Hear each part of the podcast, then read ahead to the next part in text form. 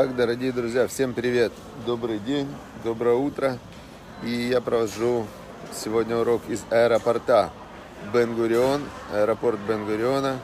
Лечу я сейчас в Турцию, представляете, вообще, даже если бы царю Соломону такое сказать, знаете, царь Соломон, лечу я сегодня в Турцию, а завтра из Турции я полечу в... куда? В Киев. То царь Соломон бы, он бы очень удивился, он бы сказал, что это такое, наверное, это демоны, демоны, значит, как такое может быть, чтобы человек летел, чтобы человек летел вот так вот просто, летел в самолете за один день Турция, а потом из Турции в Киев, это нереально. Вот мы сейчас живем с вами в мире, который казался нереальным, нереальным совсем недавно, а сейчас для нас он обычный и нормальный мир.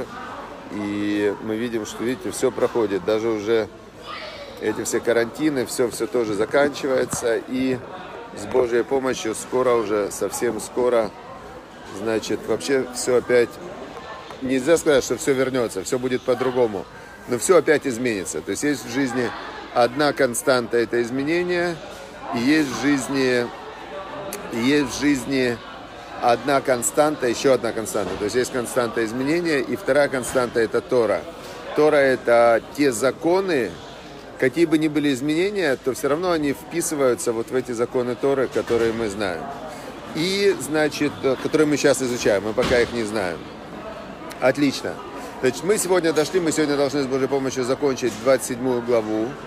И в двадцать третьем отрывке, в... вчера мы закончили тем, не вчера, в пятницу, что нужно знать э, в лицо свой скот и обращать внимание на свои стада. Нужно быть внимательным к своим близким, к окружению, к бизнесу.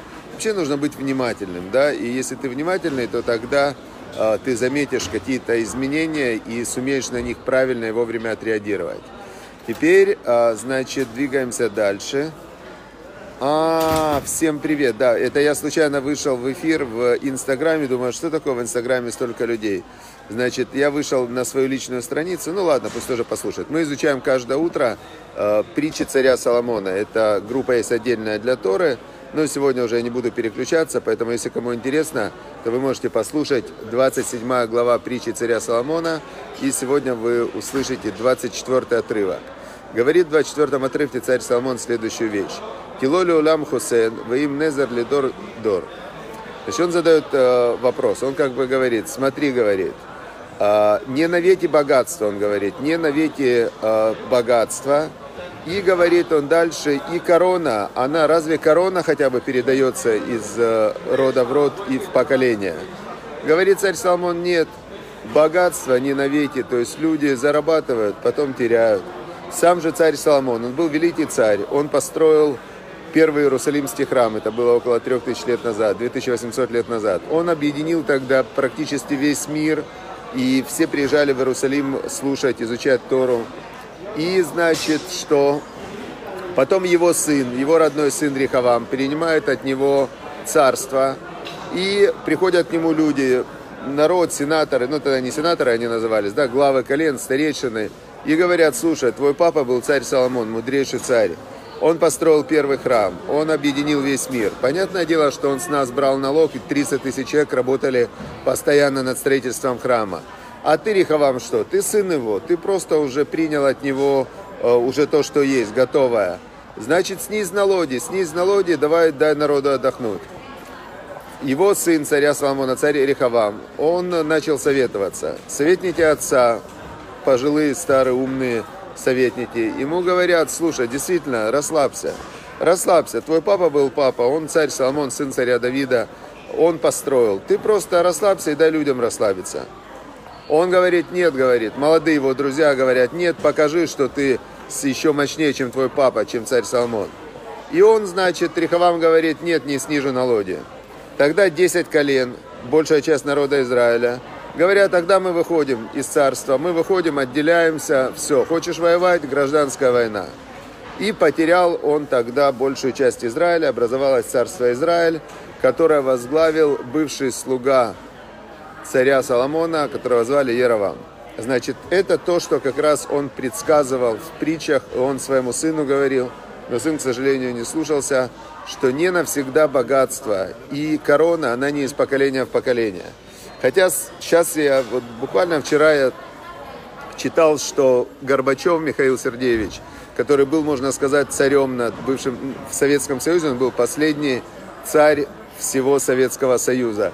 Это была империя зла, назвали ее Америка, империя зла, Рейган называл империя зла. И это была огромная, мощная страна, которая первая отправила человека в космос, которая была армия такая, что все боялись, атомное оружие. Я слышал, что в шестьдесят первом году десять процентов мирового ВВП, десять процентов мирового как бы производимого в то время богатства в шестьдесят первом году производилось в Советском Союзе. И последний царь э, Советского Союза, этот секретарь ка пэ эс эс Горбачев, он, э, ну, страна распалась, скажем так. Где он сейчас? Вы знаете, подмосковная дача, один, никто его не посещает, ни внучки, никому он не нужен. Вообще остался один и так далее. Возьмем царей, которые называются «великие» в кавычках цари. Александр Мукдон. Мукдон его на самом деле звали Мукдон. Македонские это уже так красиво его назвали. Значит, Александр Мукдон. Где этот Мукдон? Нету Мукдона. Даже он не оставил потомков. Детей у него не было, он был гомосексуалист.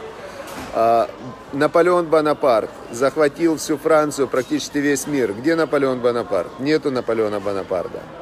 Теперь дальше. Третье.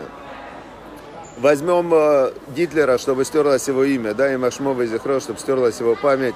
Злодей захватил в то время практически всю Европу, уничтожил столько людей. Все, мы тысячелетний рейх. двенадцать лет, с тридцать третьего по сорок пятый год стерли память, нету вообще, даже памяти не осталось. Животные, которые уничтожали миллионы людей, да. Все, то есть... Мы видим, что царь Соломон когда-то три тысячи лет назад предсказ... не предсказал, он сказал, так работает мир, так устроен мир. Не навсегда богатство. Человек, который копит, копит, копит, думает, давай еще сохранить, накопить. Есть известная история, когда, когда Рабинович, он уже пожилой такой, сидит на лавочке и своему другу жалуется. Говорит, ты знаешь, говорит, я всю жизнь копил на черный день. Всю жизнь я копил на черный день.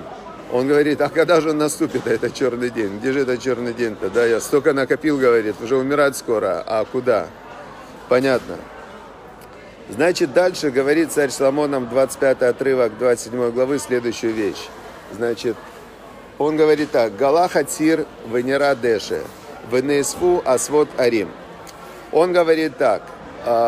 Пробились сходы. Галаха цир это пробилась первая трава. Венера деши, и появилась уже там другого вида трава. Венесфу асвот арим. И появились горные травы. Значит, говорит нам царь Соломон следующую вещь.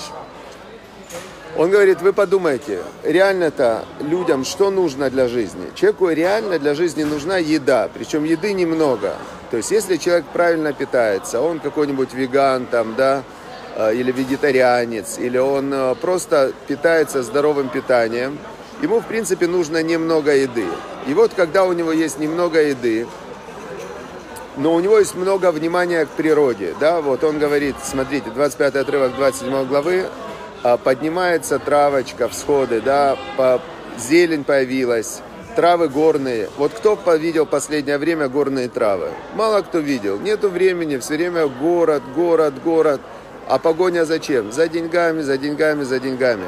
А деньги зачем? Для славы, для славы, для славы. А слава зачем? А слава не зачем, потому что как только человек поднимается до какой-то ступени славы, он видит, что на верхней ступени еще сто человек сидит и над ним смеются.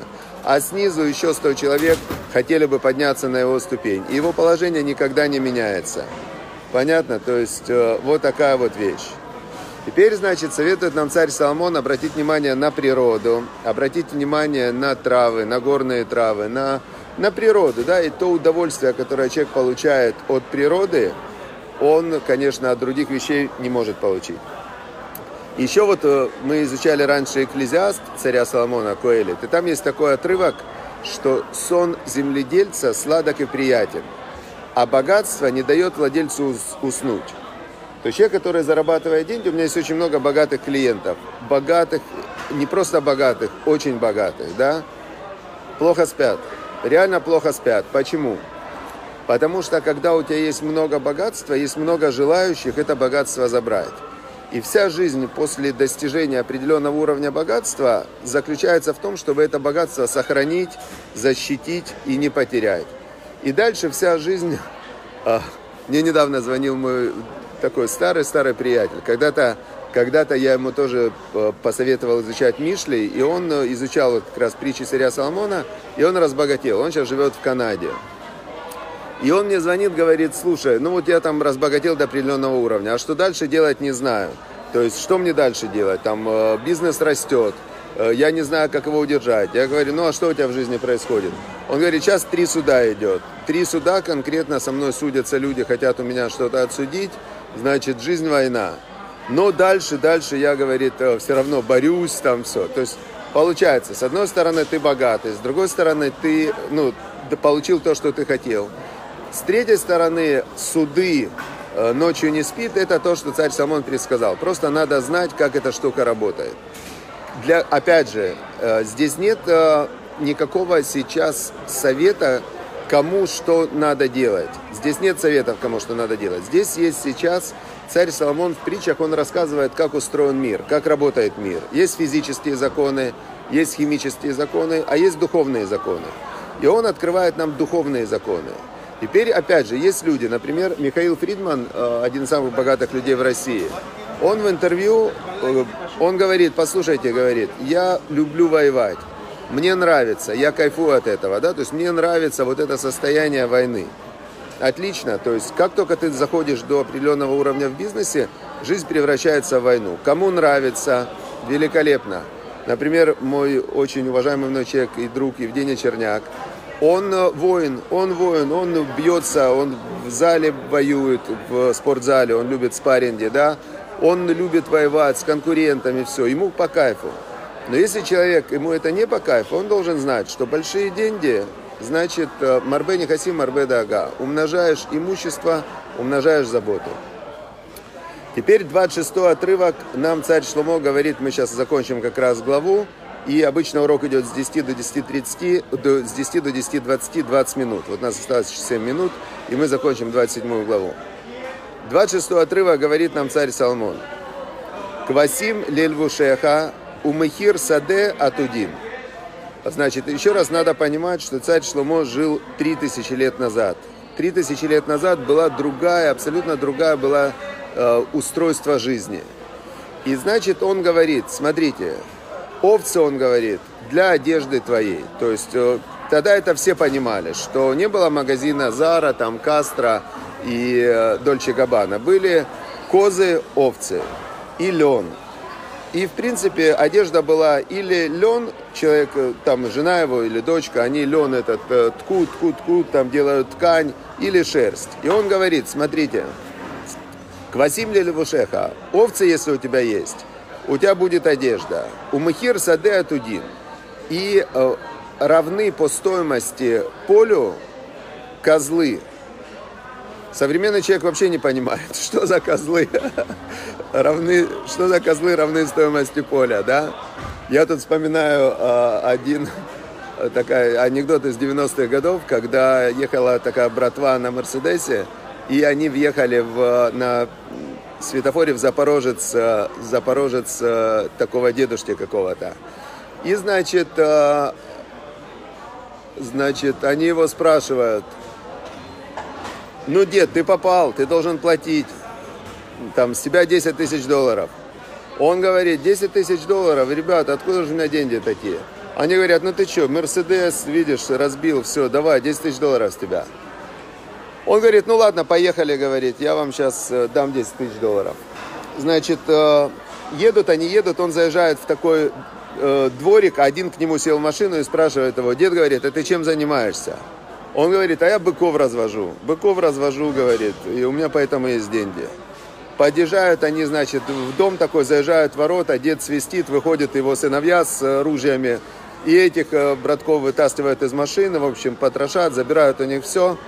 И этот дед говорит: видишь, говорит, бычки, вот видишь, вот таких я бычков, как вы, и развожу, сказал этот дед с ружьем. Понятно. Но в то время царь Соломон, давайте вернемся в то время, и в принципе как работают духовные законы, они не изменились. Есть люди-земледельцы, это те люди, которые работают на своей земле. Они очень уязвимые, очень уязвимые, потому что когда человек работает на своей земле, он к ней прикреплен, и он уязвимый очень сильно. Могут все время прийти, всегда приходили, вот были земледельцы, приходили кочевники, у них все забирали периодически. Голод, он земледелец без еды, понятно. Были, были пастухи, вот все праотцы еврейского народа, они были пастухи. Авраам, Ицхак, Яков, Моше Рабейну, царь Давид, они все были пастухи. Что значит ты пастух? У тебя есть овцы, и ты с этими овцами ходишь, там пошел, здесь пошел, там есть трава, здесь есть трава. То есть ты не привязан к одному месту, ты мобильный. А если ты мобильный, то тогда и ты на природе. То есть кто такой пастух? Ты все время на природе, и ты мобильный. Это второй тип людей. Третий тип людей был в то время, это были разбойники. Разбойники, они забирали у пастухов овец и у земледельцев зерно. Это третий тип людей. В принципе, люди до сих пор делятся на эти три типа. Потом разбойники, они стали, разбойники, они стали хитрыми, и разбойники, они захватили земледельцев, и они, значит, говорят, смотри, вы земледельцы, мы сейчас вас охраняем, вы нам платите десять процентов от урожая или там двадцать процентов урожая. И, значит, мы называемся государство. То есть государство – это те разбойники, которые решили, в конце концов, не нападать, а решили своих защищать и брать с них десять процентов, ну, как крыша, да? Это государство. Теперь какие-то государства, они в какой-то момент, они говорят, слушайте, нам крышей быть надоело, вот как были там Наполеон тот же, это обычная братва, которые решили захватить Англию, другую братву. Они говорят, слушайте, а что это вы вообще, англичане, нам не платите, говорит Наполеон. Мы сейчас у вас все заберем. А Россия, ничего себе, царь российский. Со своих он получает, у него все в рабстве. Крепостное право отменили в тысяча восемьсот шестьдесят первом году. Не хотел русский царь своих же русских людей из рабства выпускать. Хотел покупать и продавать. А Наполеон, он был более просвещенная братва. И он говорит, я сейчас, во-первых, к русскому царю приду, все заберу, во-вторых, освобожу его крестьян. Потому что что это за дела вообще? Беспредел какой? восемьсот двадцать пятый год, в декабристы хотели, русские же офицеры хотели освободить русских же людей, а царь их взял и всех казнил. Конечно, не нужны никакие Ротшильды и Рокфеллеры. Русский царь держал в русском рабстве русский народ. Все, никаких не было... Никаких не было как бы здесь Ротшильдов, Рокфеллеров, все были вне закона. Понятно, да? Но на кого сворачивать? Это, кстати, было хитро очень переводить стрелки. У братвы всегда была такая возможность переводить стрелки. И на евреев удобно переводить стрелки. Всегда кто виноват? Евреи. Кто деньги украл? Евреи. Кто виноват? Евреи. То есть потрошат народ свой, да? Любое правительство, оно чем занималось на протяжении всей истории? Оно потрошило свой народ, больше-меньше, но все забирали. И, значит, ну ладно, это мы чуть отошли в сторону. Царь Шломо, мудрейший из людей, жил три тысячи лет назад. Мудрейший из людей на протяжении всей истории, во всех религиях. Царь Соломон был мудрейший из людей. Он нам говорит, ребята, говорит, если вы хотите честно зарабатывать, то лучше овцы и козлы, потому что это выгоднее, чем поля. То есть лучше иметь классную профессию. Вот у меня сейчас есть один клиент, у него бизнес в интернете. Его сейчас начали потрошить силовые структуры, да, то есть, ну, хотят забрать деньги, что такое он зарабатывает? Он говорит, секундочку, секундочку, взял, уехал, у меня серверы все за границей, программистов э, можно перевести куда угодно, все. Если бы у него был завод, то он бы никуда не уехал, торговый центр никуда не уехал. А, а то, что, то, что в интернете, это как в то время были овцы и козлы, сейчас бизнес в интернете. И последнее, что нам говорит в двадцать седьмой главе, двадцать седьмой отрывок царь Соломон. На этом мы сегодня закончим. Значит, он говорит так. «Вдей халев изим лилахмеха, лилехем бейтеха, вехаим линаратеха». Он говорит так. И еще он говорит следующую вещь. И говорит «достаточно, достаточно». Это сейчас всех касается, кто занимается здоровым образом жизни. Царь Соломон говорит «достаточно». Козьего молока вместо хлеба твоего. То есть, если у тебя есть козы, то ты уже на козьем молоке, ты можешь жить, тебе на еду хватит. Лелехем бейтеха, хватит это прокормить твой дом. И, значит, «Вехаим ле наратеха», и это даст жизнь твоим детям. То есть, если у тебя уже есть коза на балконе, то ты уже на балконе нет, но с одной козы уже можно нормально, нормально можно с одной козы, значит, жить. Теперь, опять же, надо понимать, что это духовные законы. Но когда человек понимает, как работает мир, тогда ему легче принимать решения в современном, в сегодняшнем обществе. Очень сегодня интересно получилось. У нас обычно на моей странице я не, на моей странице я не провожу в Инстаграме урок Торы. У меня есть для этого отдельная страница, называется «Платформа Ваикра». Каждое утро я провожу. Но сегодня совпало так, что я проводил на своей странице в аэропорту перед вылетом. Так получилось с Божьей помощью, что... Видно, Всевышний так захотел, чтобы я провел на своей обычной странице. Поэтому, если вы хотите, найдите платформа Ваикра. Там я провожу каждое утро. А может быть, я подумаю, буду, я смотрю, что интерес есть. Кстати, интересно, если вам хочется, чтобы я проводил на личной странице, напишите, пожалуйста, в, мне в личку. Да, напишите, Ицхак, проводи. Если я увижу интерес, я буду проводить, да, потому что еще впереди двадцать восьмая глава, двадцать девятая глава, тридцатая глава и тридцать первая глава. Мы уже почти заканчиваем, но ссылочка очень простая. Напишите, сейчас я вам напишу, сейчас. Э, платформа, сейчас, сейчас, сейчас.